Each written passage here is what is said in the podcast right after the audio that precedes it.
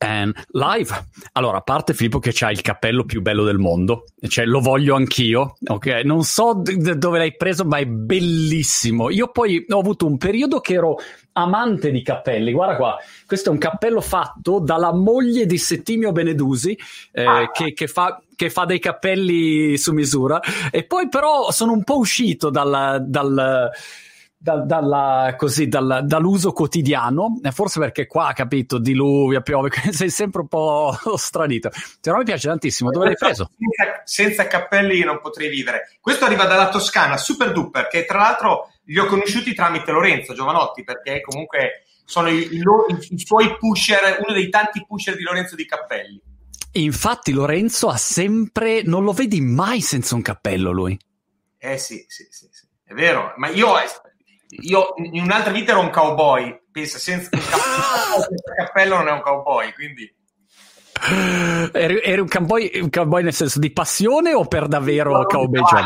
Quindi a Fattoria Polidori quando ci sono e l'unico hobby che mi sono uh, tenuto è i cavalli, quindi vado a cavallo nel bosco. Ah, wow! Okay. gare, no niente, proprio perdermi nel bosco con i miei cavalli. Che bello. Sì. Senti, stavi sorseggiando anche un vinello, eh, facendomi venire l'invidia totale e, e, e, e, planetaria. Che vinello è?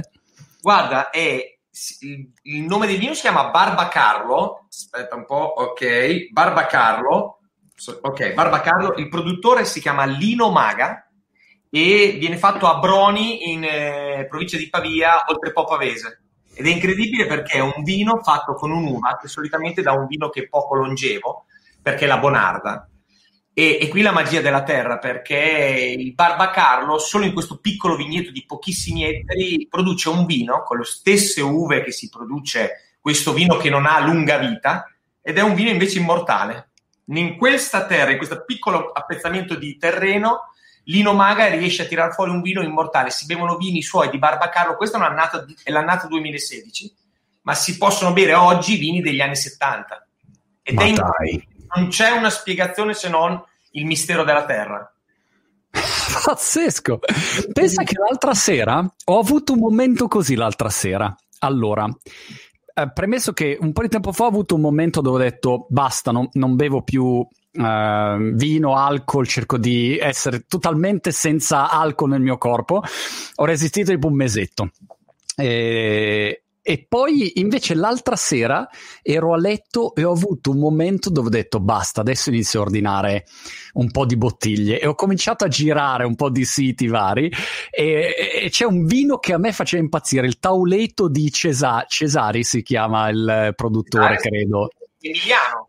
Emiliano, Emiliano, ed è un Cabernet Sauvignon, insomma, ma, ma, buonissimo, che quando sono andato ho detto, mamma mia che buono sto vino, e poi Cervaro, e, e Signanello, Sassiccai, insomma, io, a me piacciono tutti quei vini lì, e, e, quindi ho avuto proprio un attimo, sai, come dire, cazzo, devo bere del buon vino, non, è, non, ce la faccio più a bere il coso lì da Waitrose, qua al supermercato, il Rioja, della, no, datevi un vino di quelli spettacolari. Allora, innanzitutto io sono della tua stessa idea, idea, bere poco ma bene. Sì. E poi se tu hai avuto il culo di nascere nel paese più bello e più buono del mondo che è l'Italia, cioè tutti gli altri paesi ti sembrano minori e, e, e sul food come sull'arte non abbiamo un competitor che se la gioca con noi. La Francia, no? Parliamo della Francia. E il nostro, quando si parla di vino, effettivamente loro hanno dei vini eh, eh, speciali, dei grandissimi vini però perché, sono, perché hanno una politica, una cultura sull'enogastronomia molto più importante, molto più avanti di noi, hanno 400 anni di storia in più di noi verso il cibo. Però ti do due numeri, perché sai, con i numeri eh, non si sbaglia mai. Noi abbiamo, noi Italia, 1200 vitigni autoctoni, cioè che nascono, nascono sono nati da noi, 1200 vitigni. Il nostro competitor sul vino, che è la Francia, ne ha 220 Wow! Cioè, eh, non c'è partita. Poi lasciamo perdere, loro fanno i vini, li vendono 10 volte noi, sono... sul rapporto qualità-prezzo non ce n'è per nessuno. Poi noi dovremmo imparare da loro come si vendono i vini, come si fa il, la famosa frase storytelling, no? come si fa la narrazione. A noi ci manca, siamo talmente pieni di arte, di, di cose buone da mangiare che a volte ce ne dimentichiamo. Ecco, questo è questo è il nostro problema. Stefano Scrocco, Filippo chiede, e Spagna e Grecia come vino? Perché ad esempio qua in Inghilterra io vedo la Spagna invaso con Rioja e il, quello, il duro, non mi ricordo come si chiama, l'altro vino, insomma, però hanno invaso, cioè tu vedi che c'è una presenza molto, molto massiccia. Grecia invece, boh, mi vengono in mente solo dei bianchini, ma ne vedo pochi in giro qua. Allora, sul, sul vino, eh, se dobbiamo parlare di, di, di, di, competitor sul vino, guardiamo solo la, solo la Francia. Ah, okay. la, la, Spagna ha dei buonissimi vini e, e buonissimi vini e la Francia si potrebbe giocare con noi sul, sul, sulla cultura dell'olio.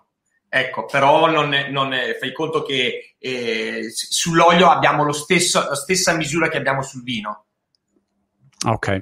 Però non, non, cioè, buo, ci sono dei discreti vini in Grecia, dei buoni e buonissimi anche vini in Spagna, però noi facciamo la Champions, loro fanno la prima categoria, ecco. Qualcuno adesso dalla Spagna mi chiamerà, mi messaggerà, è esagerato. Sì, sto cioè, esagerando, ma per, per, farti capire dove siamo noi. Il livello. Qui in Inghilterra mi colpisce molto vedere adesso l'attenzione sul vino, in particolare sul vino, diciamo sulle bollicine. Ci sono due produttori ehm, di, di, di, diciamo di champagne, poi non possono chiamarlo champagne per un problema di... Esatto. Eh, non so se lo chiamano bubble o non so quello, quello, che è, però devo dire che inizia a essere eh, uno si chiama Ridgeview, mi sembra, e l'altro non mi ricordo mai come si chiami, Nightinder, Nightinder, un nome del genere, e, ehm, e stanno, vedo concentrando molti sforzi con l'idea del, del, climate change, cioè con l'idea col fatto che c'è il climate change, c'è un, un clima che sta cambiando e vedo molti comprare terreni o investire eh, qua nella parte sud di UK, ecco. Sì, negli ultimi dieci anni c'è, c'è, questo cambio che, ahimè, è, è, dato da un problema serio che è il, il, cambiamento climatico. E quindi una cosa che non si poteva, non si sarebbe mai pensato di fare in Inghilterra è fare vino, oggi, in particolare le bollicine proprio per, per il clima, mh, di, sta diventando una buona, una buona opportunità. Okay. Però è, è, cioè, una buona opportunità per, una, per un, un, territorio che di vino no, eh, non ne aveva e quindi la stessa distanza che c'è tra noi e la Francia, che è di oltre 300 anni di storia, eh, ci sarà tra noi, tra loro e il resto del mondo. Quindi il tempo invece, eh, Stati Uniti, io sono un grande amante di, dei rossi americani, Napa Valley, eccetera, eccetera, ah. e anche in chat vedo che dicono: E Stati Uniti come, come li collochi, Filippo, in questo scenario? La, la, la, la California, è, innanzitutto, è stata quasi eh, inventata da italiani e, barra, eh, e francesi. Ottim, ottime, ottime aziende, ci sono grandissime aziende Sai, poi se mi fai la domanda, ci sono grandissimi vini e poi mi dice il rapporto qualità-prezzo, siamo sballati, cioè è un mercato che rispetto ai nostri vini, il rapporto qualità-prezzo che ha l'Italia no, no, non lo trovi da nessun'altra parte, però ci sono, ci sono grandi realtà in tutti i territori mondiali. Mm. Noi abbiamo tantissime e questo è quello che fa la differenza. Chiaro, e quindi questo risponde a tutte le domande perché adesso stanno elencando tutti i paesi, eh, ah, Cile, Argentina, Italia.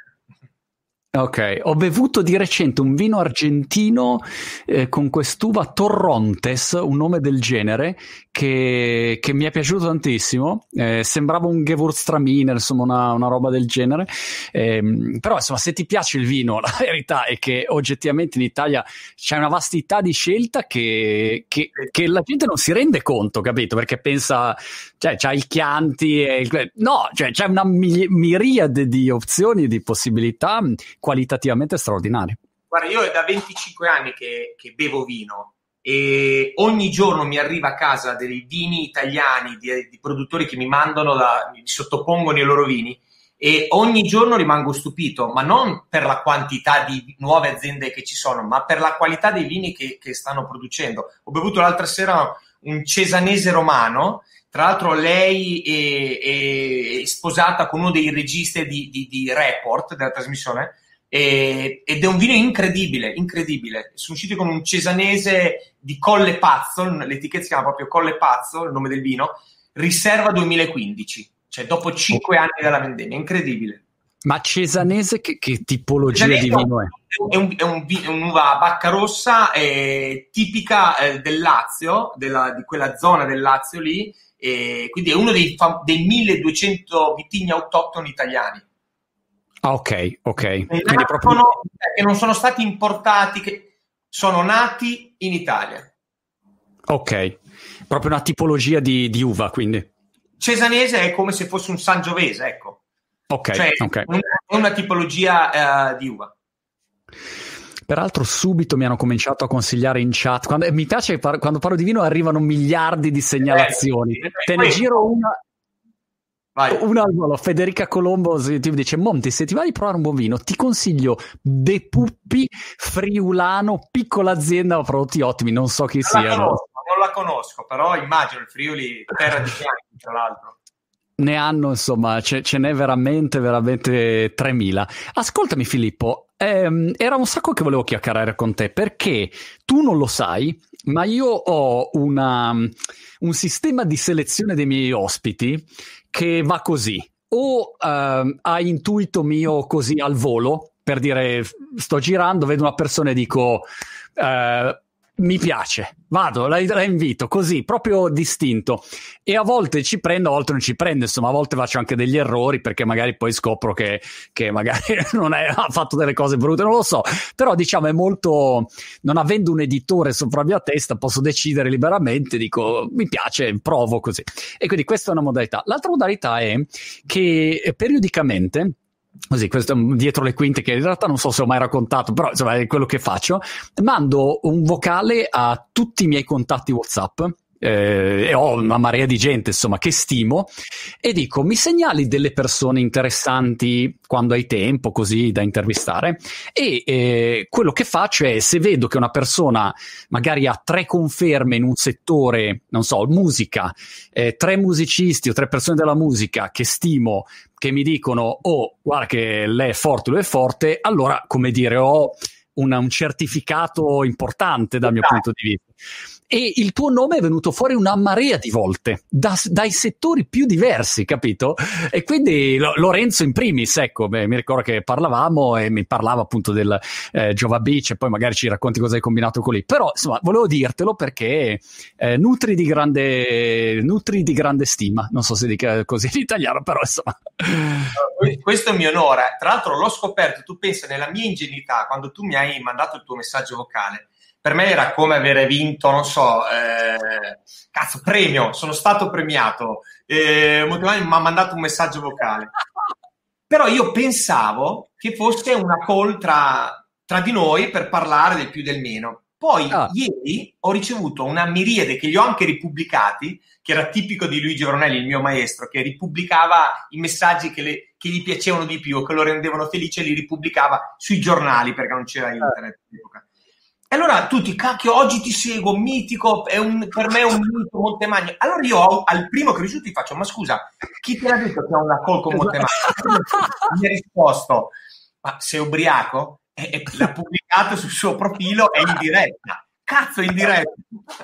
E l'ho scoperto da lui, non, non avevo capito che era una diretta, quindi questa mattina che dovevo andare a cavallo dico no, devo prepararmi, quindi la luce, che cosa fa, mi sono messo un po' di post-it, ricordati di dire questa che fa figo, ricordati di dire... Non ho più call private io Filippo, sono sempre live eh. e quindi ho rinunciato per, di default è sempre diretta. Però insomma sono, eh, mi ha colpito questa cosa perché mh, mm, non è facile, soprattutto la, la, cosa interessante per me è che oggi come oggi io sono in questa fortunata situazione di avere una rete di contatti incredibile, ecco, oltre ogni aspettativa e sono tutte persone molto difficili perché più sali di livello in ogni settore, più uno è al top del suo livello, più non è facile, ecco, che dica sì, questo è in gamba. Cioè, il riconoscimento è sempre, ho notato, complicato.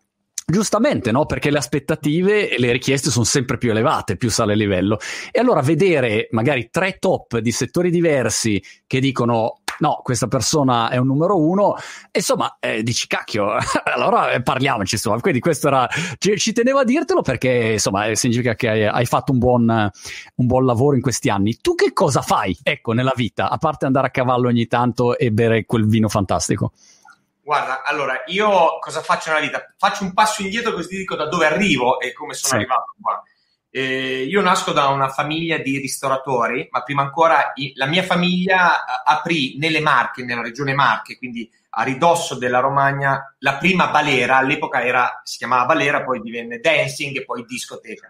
Quindi io sono nato dentro una balera, dentro una discoteca. E all'epoca eh, la gente arrivava molto presto, perché parliamo degli anni 60, è stata la prima nelle Marche e la primissima nella Romagna. E quindi all'epoca la gente arrivava presto e aprirono un ristorante perché la gente arrivava presto, gli davano da mangiare e poi andavano a ballare. Quindi ho odiato per gran parte della mia adolescenza la ristorazione perché la ristorazione quando gli altri fanno festa tu lavori. Quindi la mia famiglia lavorava, da ragazzino io lavoravo. Poi conobbi eh, 25 anni fa, eh, attraverso, non c'era internet, eh, attraverso i giornali, Luigi Veronelli. Luigi Veronelli è stato colui che ha inventato la critica eh, gastronomica a livello mondiale Ah. Subito dopo il dopoguerra iniziò a parlare di cibo divino quando ancora la gente si leccava le ferite da, da, da, dalla guerra. E, e, tra l'altro c'è una storia, un addetto bellissimo, visto che tu sei in Inghilterra, eh, proprio su Londra, che ti, se vuoi ti, ti dico di lui di Ronelli, come ha iniziato lui. Comunque, eh, leggevo di lui che parlava di cibo e di vino parlando di musica e di arte. Okay. Era bianco e rosso e il cibo era una rottura di balle perché dovevi servirlo al tavolo, stare lì il sabato e la domenica. Quindi gli scrissi un, una lettera, proprio una lettera, dove gli dicevo che aveva uh, reso il lavoro della mia famiglia, gli aveva dato un senso al lavoro della mia famiglia perché io lo odiavo. E quindi lui, mh, e, e, non so perché, lo firmai, Filippo Polidori gli mise anche il numero di telefono del ristorante perché noi vivevamo al ristorante. E quindi un giorno mi chiamò e mi disse: Guarda, c'è Filippo Polidori, me lo passarono, sono Luigi Veronelli. All'inizio pensai che era uno scherzo mi piacerebbe incontrarti di persona quando sali al nord, eh, perché gli avevo scritto dove, dove, cosa facevo, il ristorante. Se ti capita di venire al nord, mi piacerebbe invitarti a pranzo o a cena. Io subito gli dissi: domani sono da, da lei. Dico, ah. Lui mi dice: Guarda, non ti ho detto che non sono lì vicino, sono a Bergamo. Io domani sono da lei. Ero giovanissimo, 25 anni fa. E, chiamai un mio amico che faceva il rappresentante di mobili in Italia, quindi sapeva orientarsi da, in, in, in, nelle strade. Andai da Luigi Veronelli, feci questa cena con lui. Alla fine della cena mi dice: Guarda, mi sei talmente piaciuto che non so cosa fai adesso i prossimi giorni. Dico: Guarda, niente, sono appena tornato dal militare, devo ancora capire cosa fare della mia vita. Facevo il DJ perché mio padre, avendo una ah. discoteca, era normale che potessi fare il DJ perché me lo facevano fare, essendo il figlio del proprietario però non ero convinto neanche di quello, anche se la musica è, la mia, la musica è sempre presente nei miei progetti. E quindi gli dici, guarda, niente, Luigi. Gli fa, guarda, allora la prossima settimana, se vuoi, facciamo un giro in qualche ristorante, in qualche cantina importante in giro per l'Italia. Bene, rimasi con lui per sei anni. Wow. Fino alla sua morte, perché morì nel 2004 e, e, quindi era come un appassionato, non so, un appassionato di calcio, Messi o Ronaldo o il giocatore che preferisci, dice guarda, se non sai cosa fare vieni con me, facciamo un po' di palleggi, ci alleniamo insieme. Per me è stato questo, quindi quando lui morì capì che più di Veronelli non potevo trovare perché era un genio assoluto, uno appassionato di musica, di arte, di filos- laureato in due lauree in filosofia, un genio. E quindi decisi di mettermi a provare a raccontare il, sai, eh, ognuno di noi deve investire nelle proprie vocazioni. Uno che è nato in Italia ha, ha, due, ha, due, strade principali, l'arte e il cibo. Io ho deciso di occuparmi del cibo e, e quindi iniziai a, a, raccontare il cibo e la prima chiamata, il mio primo cliente, che conobbi grazie a Veronelli, perché tutto quello che ho avuto, che ho, è grazie a Veronelli. Sono stato molto fortunato. E quindi il, la prima telefonata che ebbi, il mio primo cliente, e si, e, suonò il telefono e dice buongiorno sono Nicolò Incisa la Rocchetta cioè il proprietario di Sassicaia se, se, non hai nulla da fare mi piacerebbe che tu lavorassi con, per noi e quindi è stato il mio primo cliente che ho ancora oggi e quindi partì subito alla grande lui, scusami, ti paga in Sassicaia, immagino. Io mi farei pagare in Sassicaia. Allora, all'inizio eh, mi pagava in Sassicaia, siccome oggi il Sassicaia vale più dell'euro, esatto. ahimè, ahimè. Sassicaia è come il bitcoin, cioè è una roba che non adesso non so quanto valga, ecco, per cui mi chiedo sempre quando, quando spediscono Filippo il Sassicaia se ci sia il convoglio tipo i film di Fast and Furious perché eh, ci sono milioni e milioni di, di, euro di spedizione dentro lì o semplicemente prendono e spediscono. No, no, no, no, ci sono tutte le accortezze, le casse vengono chiuse in modo particolare, sono carichi assicurati. No, no, e, e, come, e, come, pensi, essendo un prodotto che il Sassicaia è uno dei vini più conosciuti al mondo e, e come la Ferrari, sono due brand che, che, rappresentano l'Italia. È incredibile quel vino. Eh, da Sassicaia sono passati tutti. Un, un, viaggio che fece LeBron James in Italia, la chiese di fare una sosta era tenuta a San Guido. Ecco. Eh, immagino. I grandi ma, sono passati. Ma eh, tu quindi comunichi il cibo, significa vino e, e, e, food, quindi entrambe. Esatto, io mi occupo di, di food branding reputation e negli anni sono stato il primo, siamo stati la, la Polydorian Partners, è stata la prima agenzia a capire che il digitale avrebbe cambiato il, le, le, carte di, que, di, questo, di, questo, di questo racconto e quindi siamo stati i primi a capire che e il digital poteva essere una chiave d'accesso privilegiata per raccontare questo mondo. E con Lorenzo cosa avete fatto? Perché Lorenzo ha fatto Joa Beach che è stata una figata pazzesca e, e aveva una parte di, di, di food che, che, curavi tu. E, raccontami questa parte.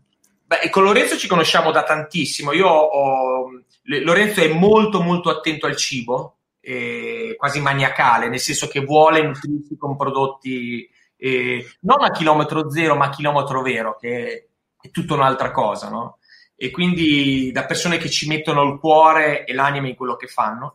E quindi già da, dagli altri tour io mi occupavo di selezionare il cibo per il backstage del, del, del tour. Quindi okay. da, da, tutto, da tutto quello che era il, il cibo che veniva consumato nel backstage del tour.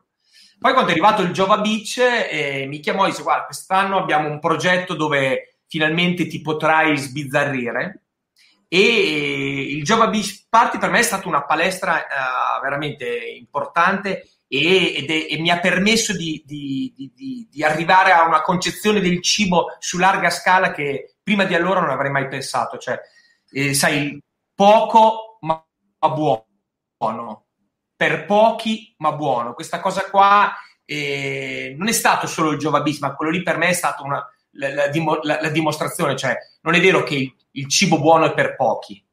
Non mm. è che le cose, il cibo buono costa tanto e quindi solo per pochi. Dimenticati il sassicaia.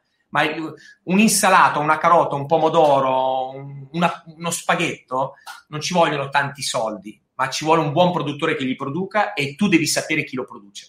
Quindi il Java Beach cosa abbiamo fatto? Solitamente il cibo che c'è nei concerti è un contorno che non gliene frega niente a nessuno, certo. perché la gente va sfamata e quello che gli dai, gli dai. Nessuno ti dice, ma scusi, vorrei l'hamburger di Chianina allevata allo Stato certo. Bravo. Non ne può interessare a, a, a nessuno, tantomeno agli organizzatori.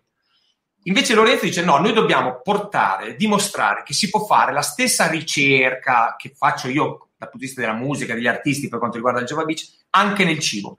E quindi abbiamo portato 17 food truck dal nord al sud Italia che producevano cibi di altissima qualità in loco, quindi non arrivavano congelati e poi venivano scongelati cucinati con prodotti biologici. Esempio, Porco Brado è un, è un, era un truck che faceva carne hamburger con, del, un, con della carne eh, di cinta senese allevata allo stato brado dal produttore, quindi da porco brado, e la, e la cucinava su delle griglie lunghe eh, metri al momento. È vero, c'era un po' di fila, ma sai, quando la, la qualità è buona, tu aspetti certo.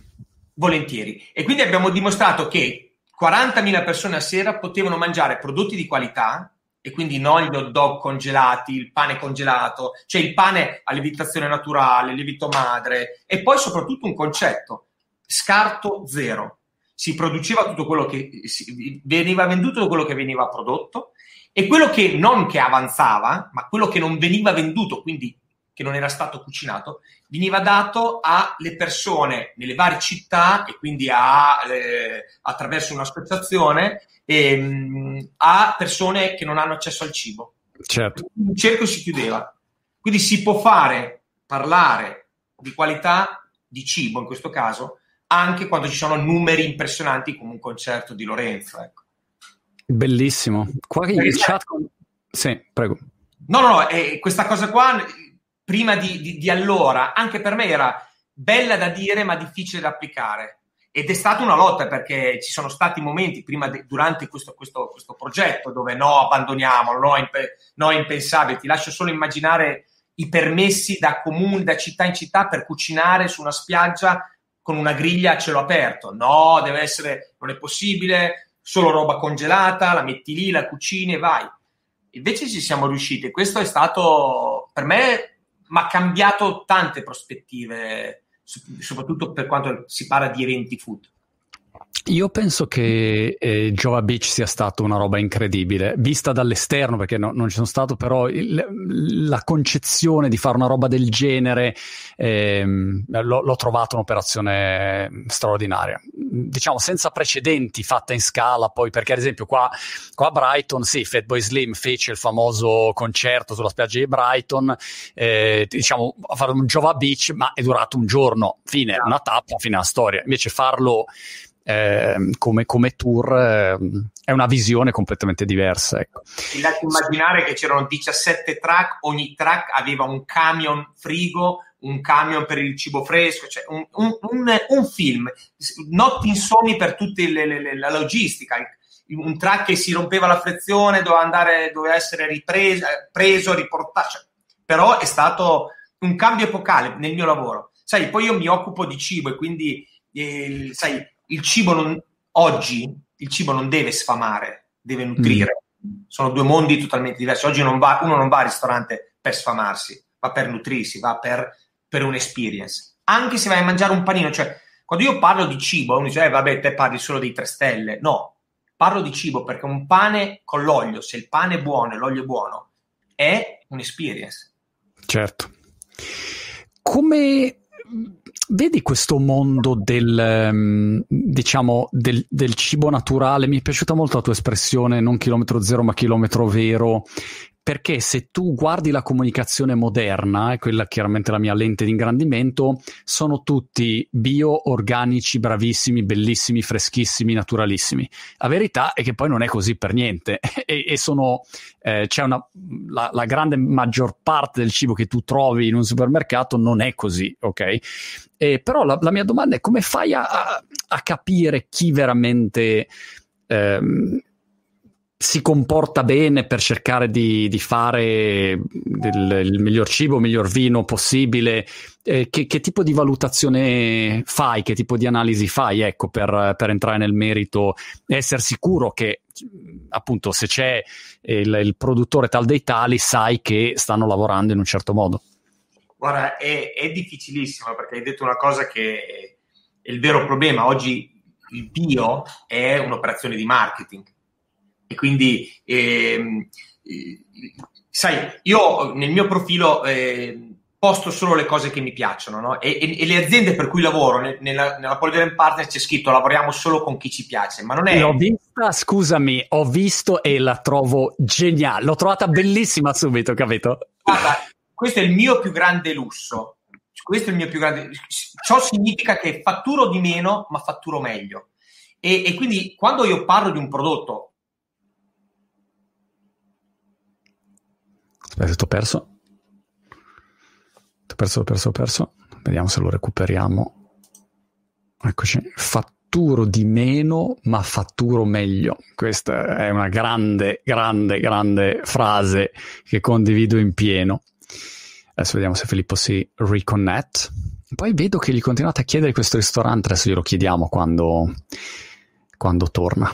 Datemi un secondo solo e proviamo a vedere. È un grande, grande argomento quello del cibo, del vino, la produzione, gli ingredienti, la verifica.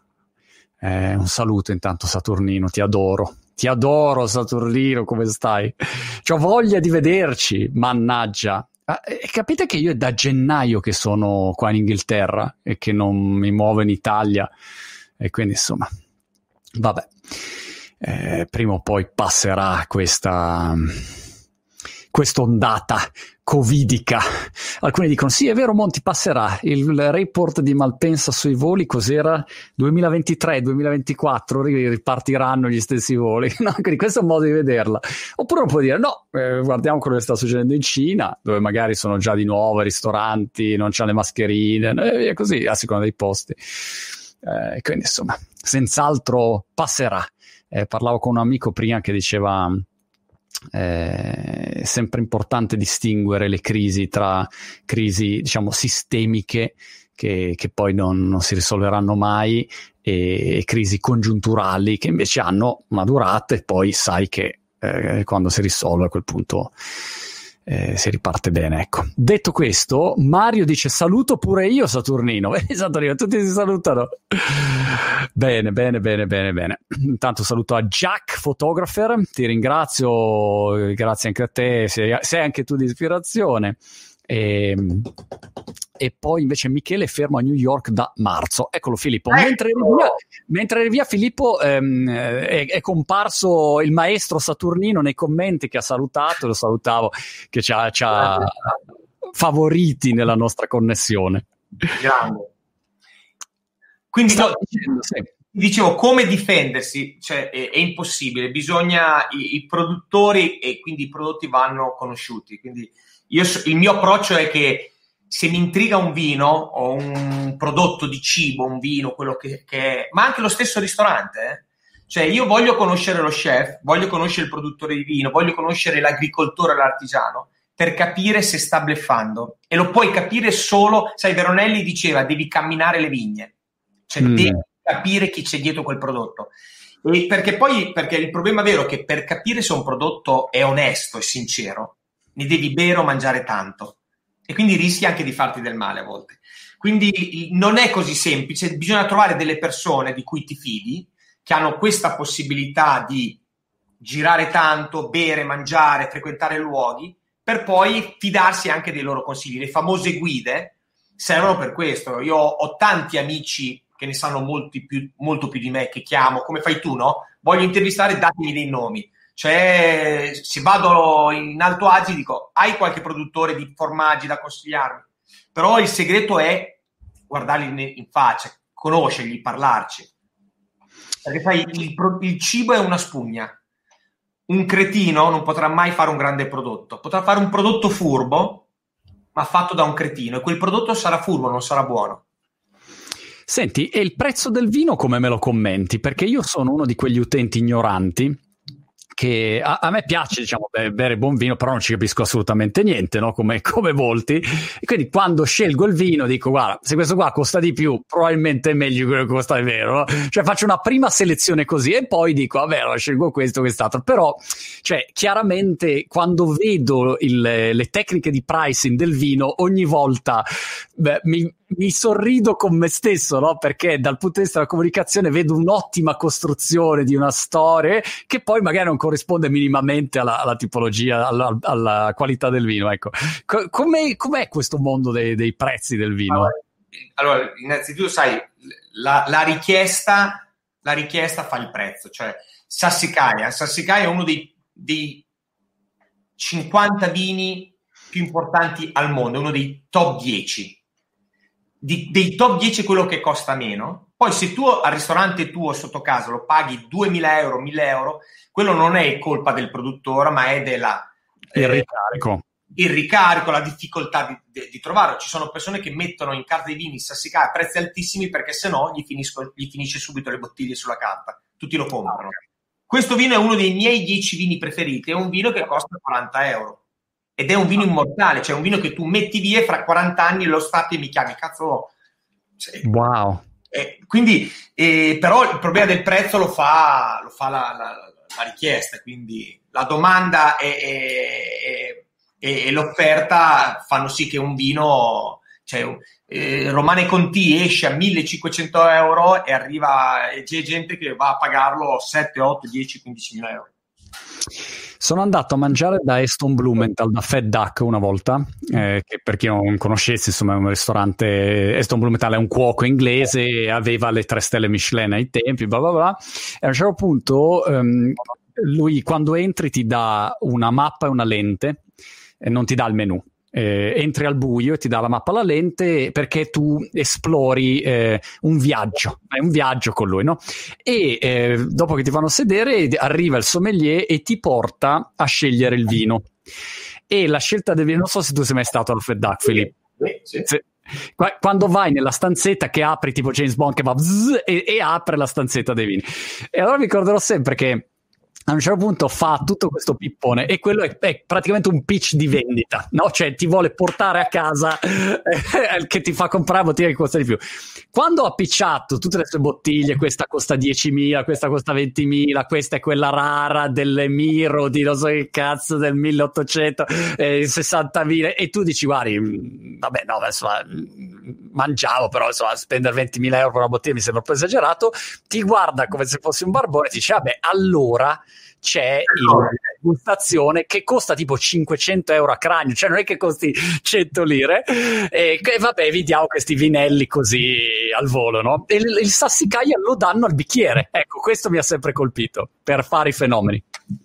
Sì, sì, sì, incredibile. Ma guarda, io eh, pensa che c'è gente che per il vino impazzisce. Non so se hai visto le ultime aste dei vini che sono state fatte. Eh, però sai, ognuno ha i suoi vizi, no? Io sono stato in un ristorante in Toscana pochi mesi fa dove una coppia di danesi, ok, aveva fatto un viaggio appositamente per andare a quel ristorante perché sapevano che c'era un magnum di un vino introvabile e una cena, menù degustazione da 300-400 euro a persona e si è preso questo magnum da 150.000 euro io, e io che stavo bevendo un vino da 300 pensavo di essere il signore di turno. Dico, cazzo, adesso tutti mi guarderanno che ho ordinato questo vino. È chiaro, parliamo, sai, io ho fatto un evento per, per Rolls Royce e allora dicevo, sa, bellissime macchine, bellissimo, cosa, cosa vuoi? Faccio però dico, eh, sai, sono macchine un po' care. E si gira e mi fa, eh, dipende per chi. Esatto, ma è così, è così. Peraltro, se, cioè, se ti piace il cibo e il vino, no? cioè, non c'è niente da fare. Io ho organizzato pre-Covid un viaggio a Senigallia, che è il mio posto ideale. Perché io sono a mezz'ora da Senigallia, perché io sono a Urbania, Urbino. Sono ma veramente? Non lo sapevo. Senigallia è la mia città ideale perché c'è Uliassi, la Madonia del pescatore e soprattutto c'è il palazzetto di ping pong più bello d'Italia. Quindi io ah, vado lì. Manca eh sì, vado lì, mi alleno in questo palazzetto un po' meraviglioso e, e poi si va a Uliassi, va nel pescatore e io, come dire, ho fatto, capito? Io lo chiamo chilometro gastronomico, perché un 3 stelle e 2 stelle così vicini non ci sono. Ma incre- non, lo, non, l'ho mai capito come. Peraltro, io uh, Uliassi lo conosco da appunto. Da, da, eh, siccome andavo a giocare a ping pong da ragazzino lì, e, cioè, lo conosco quando, da quando è partito. Che si andava a cena da lui, faceva da mangiare, e diceva, vabbè, dai, mangiamo il piatto di questo qua. Era un po'. E poi eh, devo dire, è cresciuto nel, negli anni. Però è clamorosa questa combinazione. Ma è dovuta a cosa secondo te? Mm, caso?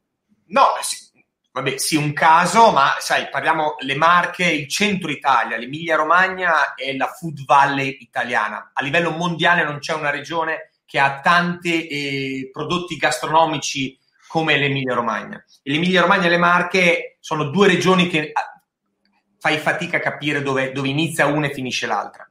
E hanno il mare, hanno la montagna, hanno le colline, hanno le pianure. fai conto che il, il, il tartufo bianco, che è viene eh, dislocato ad Alba. Quando tu parli del tartufo da, eh, da bianco, pensa ad Alba. Però peccato che la percentuale più alta che, che rifornisce Alba arriva dalle Marche, dal Montefeltro, dove vivo io. Quindi oh, okay. una, sono due regioni dove hanno tutto, hanno i fiumi, hanno la, il mare, la montagna, le colline, le pianure. Intanto Speechless eh, mi dice la Madonnina del pescatore di Marino Cedroni, non di Uliassi. Infatti, io ho detto Senigallia è perfetta perché c'è Uliassi e la Madonnina del pescatore. Peraltro, da, da, da Marino Cedroni ho visto anche il lab loro che hanno fatto un po' una roba all'Eston Blumenthal dove fanno tutta la loro un po' l'attività un po' ricerca centro ricerca. Centro ricerca, che comunque è interessante, ecco, insomma.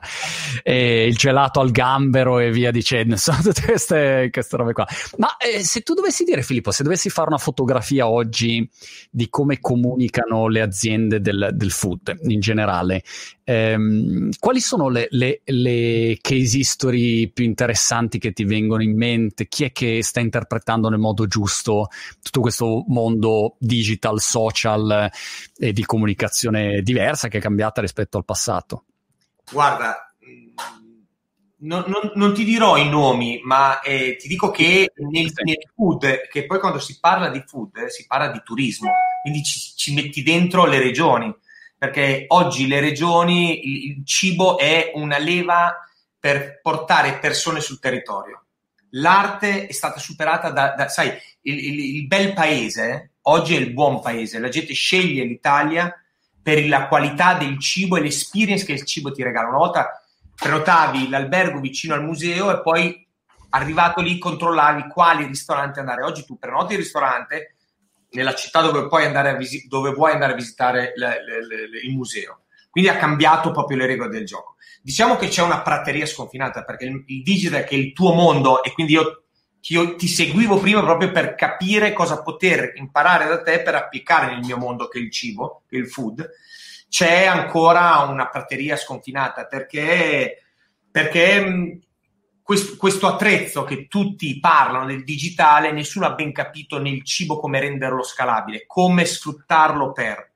Quindi io, io sono molto focalizzato sulla narrazione, quindi cioè io ti racconto perché merita il viaggio, poi da lì a trasformarlo in una leva, quindi la, la famosa call to action per dire ok, prenota o chiamami, vieni, lì c'è un mondo e qui è un mondo, sai, il mio lavoro è, non, oggi non, non, c'è crisi nel mio lavoro perché il digital oggi è, il Covid l'ha sdoganato, se, se c'era ancora qualche scettico oggi ha capito che io, nonostante che siamo in Italia, quindi come nel resto, ahimè, del mondo, i ristoranti sono quasi tutti fermi, noi stiamo lavorando.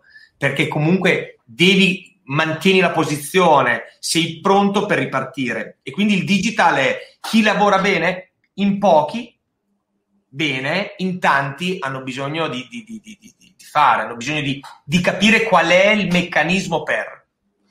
Daniele Cappone ti chiede cosa consigli a chi, eh, su Facebook a chi vuole intraprendere questo tipo di carriera nel food. Se tu dovessi dare un suggerimento a, al, a un Filippo eh, che parte adesso, eh, che, che, suggerimento gli daresti? C'è qualche settore magari particolare, qualche trend che vedi interessante? Turismo in primis se, se, vuoi vivere in Italia, se vuoi lavorare col mercato italiano, il turismo è, è, è, quello che ne ha più bisogno. E... In questo, scusami, periodo di, di, di, Covid, anche ugualmente partiresti da lì? Assolutamente, anzi, è proprio lì perché qua, domani, quando si riapre, ci sarà il mondo che dice scegli me, non scegliere lui. E i più bravi saranno quelli che ti faranno scegliere quel, quella cosa lì che ti ha venduto quella persona lì o quel brand lì. E quindi c'è un. Ripeto, cioè, Adesso siamo in guerra. Quando si è in guerra si sta sotto uh, coperti per paura di prendere qualche granata. Ma quando è finita la guerra c'è l'esplosione, il boom economico e tutti avranno voglia di, di uscire. Allora, il, gio- io, il, sabato è stato l'ultimo giorno per, per quanto riguarda le marche, eh, che è passata da zona gialla a zona arancione. Quindi la domenica i ristoranti chiusi sia pranzo che cena. Il sabato tu non trovavi un posto certo. da nessuna parte. La gente vuole godere, vuole togliersi dopo un, un, una giornata di lavoro, dopo mesi o giorni e ore di cattive notizie, vuole sedersi, su, mettere le gambe sotto un tavolo e dire stasera ce la godiamo. E quindi domani quando si ripartirà, le località, tutti, eh, avranno bisogno di, di una strategia digital, perché sai, le montagne da sole non le vendi, hai bisogno di far venire voglia uno di andare in quella montagna o in quel ristorante o prendere quella bottiglia Assolutamente, no, guarda, eh, parole, parole sante queste. Sai cosa? A volte uno si dimentica, peraltro qua in Inghilterra stessa situazione pre-lockdown, non riuscivi mai a trovare un tavolo in nessun ristorante, eh, tutto pieno sempre. Per cui è che uno a volte si dimentica. Eh, perché si, si, immerge nel periodo. Mentre non eri collegato, stavo raccontando per prendere tempo perché ti aspettavo. Stavo raccontando del fatto che stavo parlando con un amico oggi eh, peraltro un noto imprenditore insomma, nel mondo fashion, notissimo imprenditore nel mondo fashion, e lui giustamente diceva la crisi va sempre distinta, un conto è la crisi sistemica, dove è proprio connaturata no, a un sistema, come dire, la burocrazia italiana, faccio un esempio, quello è una roba che è sistemica, cioè non è che eh, c'è un giorno e poi sparisce un giorno all'altro, e quello che invece è congiunturale, dove a quel punto sai che per un periodo nella storia ci sono dei, dei momenti di down, o c'è una guerra, o c'è un momento eh, buio, però non è che resta così per sempre. Però quando sei immerso è come quando non c'è una lira, no? ti senti piccolo perché non ti riesci a immaginare fuori da quel mondo lì. Eh, e, e, invece poi passa e a quel punto bisogna vedere chi è pronto e molti non sono pronti no, perché ma... magari... No, no, assolutamente, ma se tu pensi, Marco, che l'Italia fa eh, gli stessi turisti che fa Manhattan o che Roma fa la metà dei turisti di Dubai. Cioè, questa è una follia pura. Vuol dire che questi qua sanno vendere meglio quello che hanno. Certo. Cioè, noi abbiamo tutto Roma, eh, l'Italia, cioè, la Sicilia fa un sesto delle Baleari. Cioè, non è il problema de- della Sicilia, il problema è, cioè, o delle Baleari. Siamo noi che non sappiamo vendere comunicare i tesori unici, perché ripeto, sull'arte, non lo dico io, ma lo dicono i numeri, ma sul cibo siamo al superiore a, a, a, a, quello che è l'arte, quindi il 71% dell'arte mondiale, 51 siti UNESCO. E quindi no, non ci possiamo lamentare, ci dobbiamo, dobbiamo, dobbiamo lavorarci sopra. E il digital io... è l'unica via d'uscita. Allora, intanto c'è una domanda per te eh, da Marco che ti chiede, con foto di Hitchcock eh, su Facebook, che ti chiede come si costruisce una narrazione digitale per il food, che, che è questo argomento. Il, il um, riscontro che ti do è che io da quando vivo all'estero mi rendo conto di come l'Italia sia adorata, qualunque cagata che uno dica italiana, tutti dicono sempre ah, Italy, eh? Però dall'altro lato la comunicazione non c'è all'estero, mentre invece appunto, fa- facevo l'esempio del vino, eh, Rioja, cose, vini spagnoli hanno invaso qua a livello di comunicazione. Poi capito, sono tre, tre prodotti in croce e possiamo discuterne, no? Però n- non capisco perché dall'Italia non c'è una comunicazione verso l'estero che sia seria, strutturata, moderna, eccetera, eccetera. Ecco, quindi questo mi sfugge.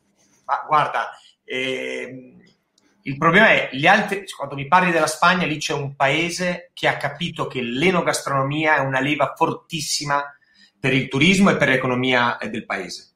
Per quanto riguarda l'Italia, sai, l'ultima poltrona eh, che viene assegnata è quella che non vuole nessuno, è il Ministero del Turismo.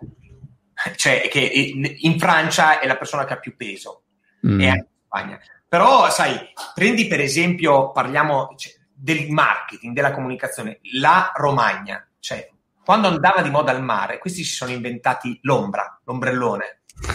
eh, questo è, cioè, l'Emilia Romagna fa 60 milioni di turisti l'anno. Cioè, wow.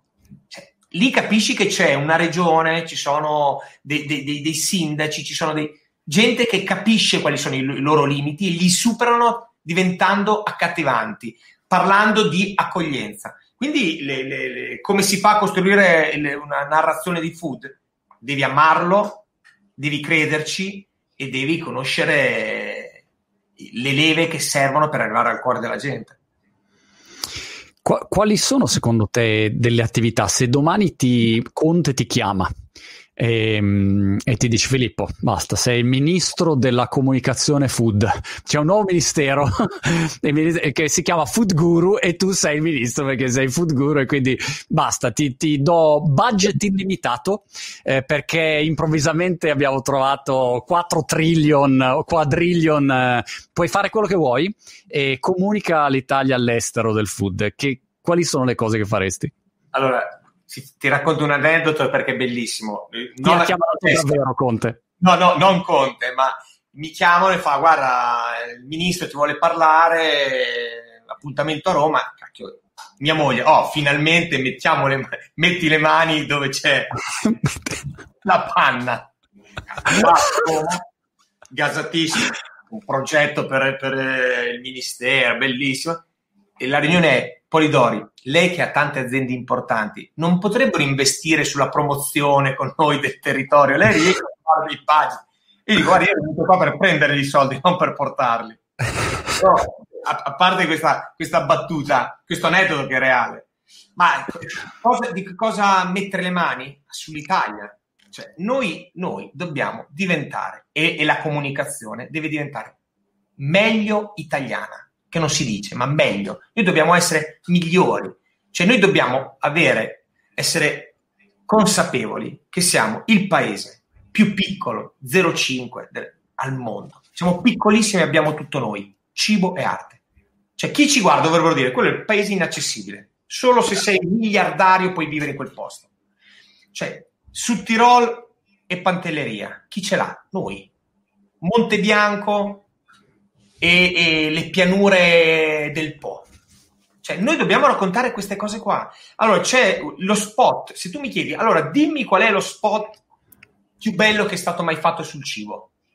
Non c'è. E lo sai chi l'ha fatto il più bello spot che parla di un territorio?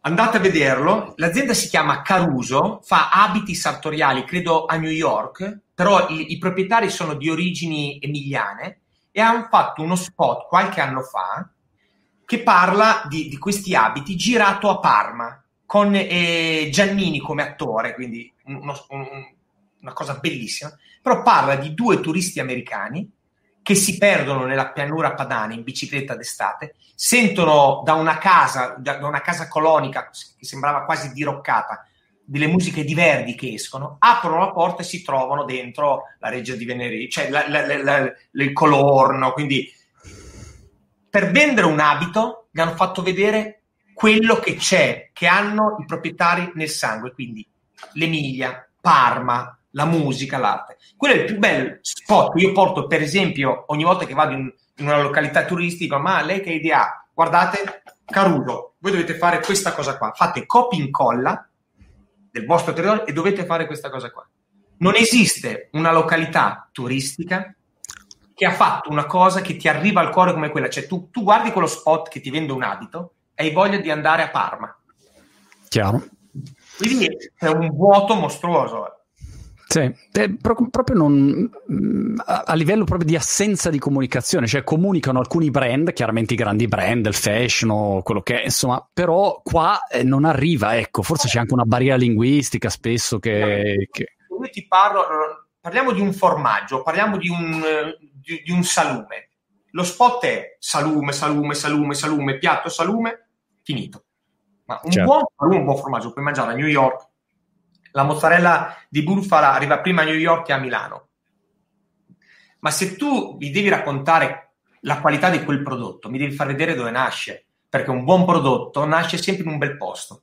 Ritorniamo al discorso della spugna, no? assorbe quello che ha attorno. Quindi se tu mi vuoi vendere il tuo formaggio alla tua località, mi devi raccontare perché è così bella, perché io dovrei prendere un, un treno, un aereo, una macchina o dovrei comprare quel prodotto e non perché mi fai vedere un prosciutto mangiato da una figa mostruosa che se lo metti in certo. bocca. Darti il contesto. Esatto, perché quel prosciutto entra l'aria da quelle finestre, che quell'aria arriva da. Mi piace molto. Eh, ho un paio di domande marzulliane prima di chiudere dalla chat. Eh, preparati. Sono, una è poi ma- Alessandro De Grandes, ciao Alessandro, da Facebook ti chiede, puoi mangiare un solo piatto per tutta la vita? Cosa mangeresti da chi? A questo punto aggiungerei, puoi mangiare un solo piatto e bere un solo vino tutta la vita. E su questa ti aggiungo anche, se tu dovessi fare una cena ideale, quando post-Covid ci incontriamo, ti chiamo e ti dico, Filippo, eh, sono in Italia, andiamo, e tu dici, Monti, ti faccio fare la cena della vita, D- qual- quale sarebbe? Da- dacci il contesto del, del top. Eh, questa è una domanda difficilissima. allora, il mio vino, non ho un vino perché eh, dipende dal momento, dipende da, dalla stagione, dipende da un sacco di cose. Il, vabbè, il vino per cui eh, ogni volta che lo bevo mi emoziono è, è Sassicaia. Uno perché è stata la mia prima azienda, ma perché sai, io volere e potere, la mia vita è tutta così. Sognavo, mm. sognavo di viaggiare in BMW e sono consulente di BMW nel food.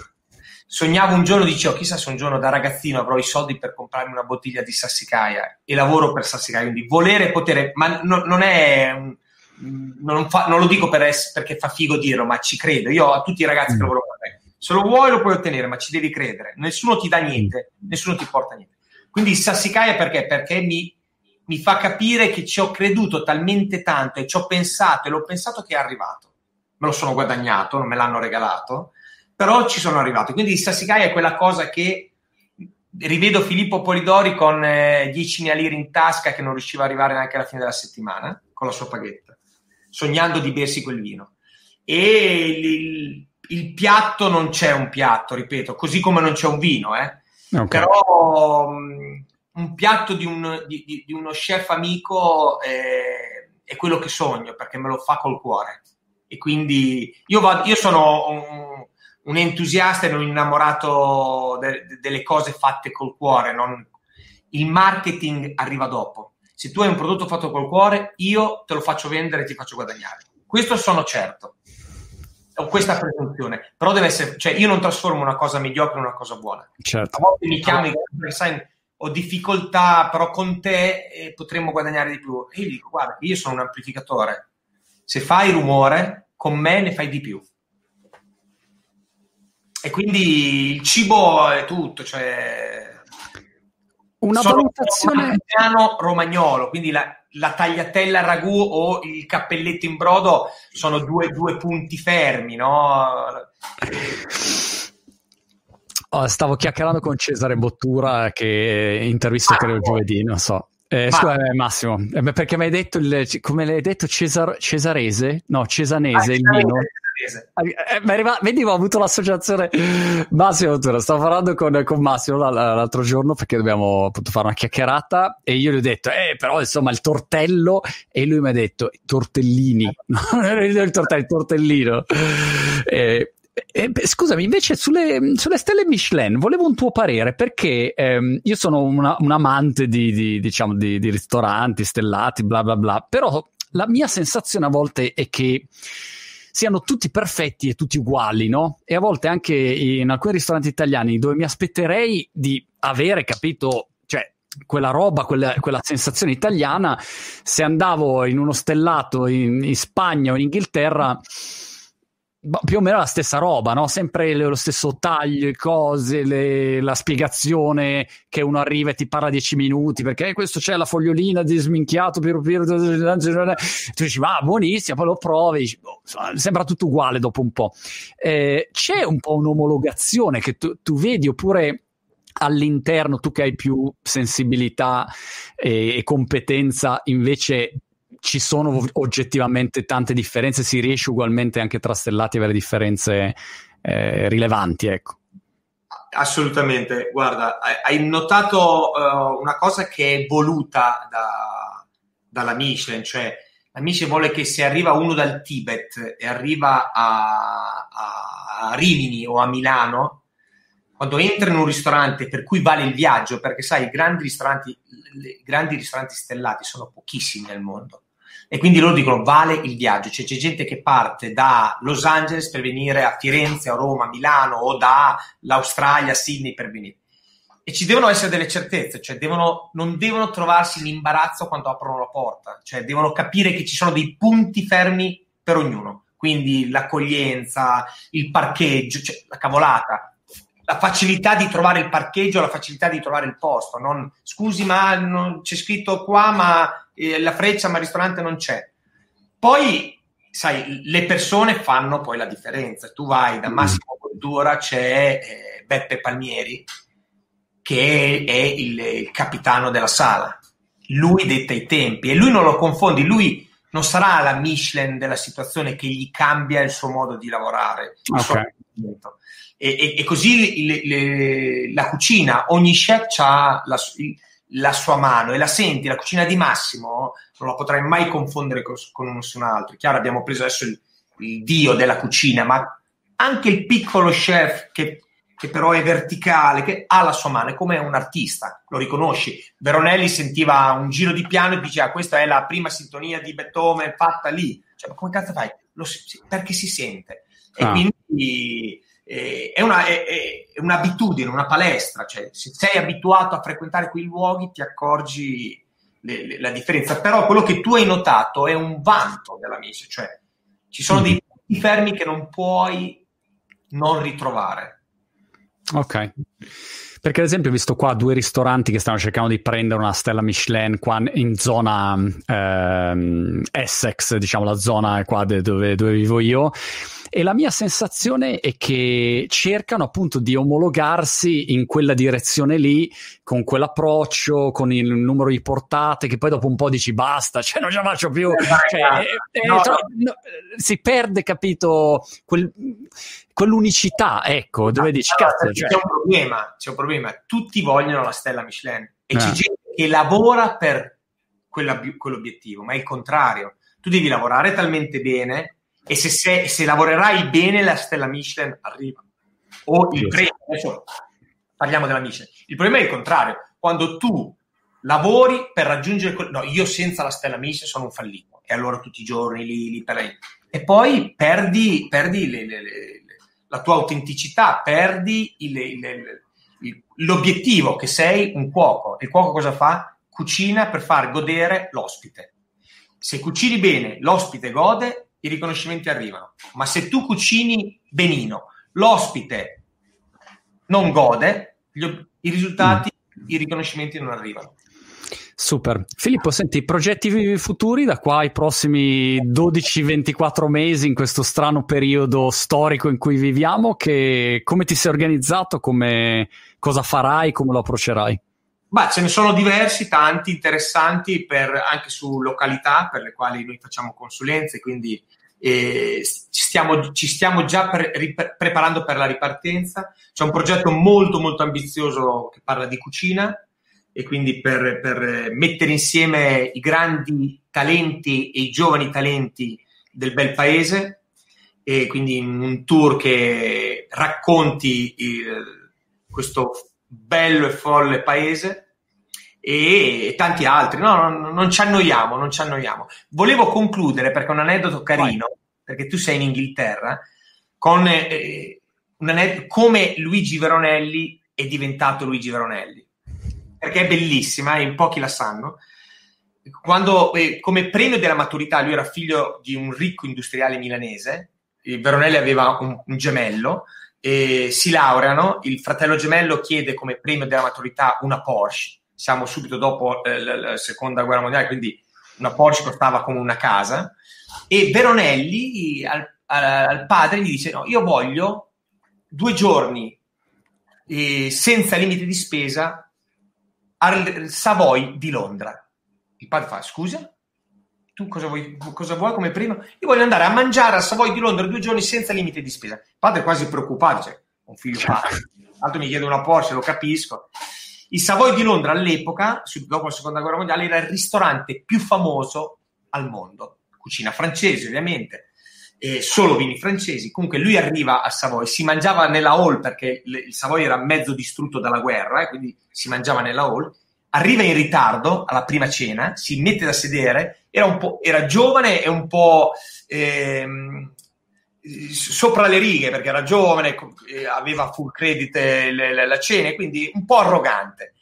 E si siede, il metre e il commis arrivano, gli danno le due carte, una dei vini e una del menù, e lui eh, la carta del menù gliela chiude subito e gli dice mi porti, visto l'ora, il piatto più caro dello chef. Il metre fa, scusi? Ha capito bene, voglio il piatto più caro dello chef lo guarda perplesso, si allontana, gli, il, il, come gli passa la carta dei vini, si guarda la carta dei vini e sceglie due bottiglie di vino, tre, scusa, tre bottiglie di vino, che si poteva comprare in Italia una casa, ma una bella casa, tre vini francesi da sogno, prende questi tre vini e il mette per allontanarsi con la carta del vino dice ma ha tempo da aspettare? E lui dice guarda sto qui due giorni, ho tutto il tempo. Dopo un'ora si apre le porte della cucina, escono il maître, commis, il direttore di sala e chiudeva questa fila, era stile francese proprio, il, il, il, lo chef che era italiano, Cesare Ballestrieri, e il direttore era Luigi Carnacina. Siamo alla cloche d'argento, quindi proprio immaginati proprio una, una cucina poi in quegli anni, gli aprono la cloche davanti eh, al naso e dentro c'era due uova al burro, due uova a occhio di bue.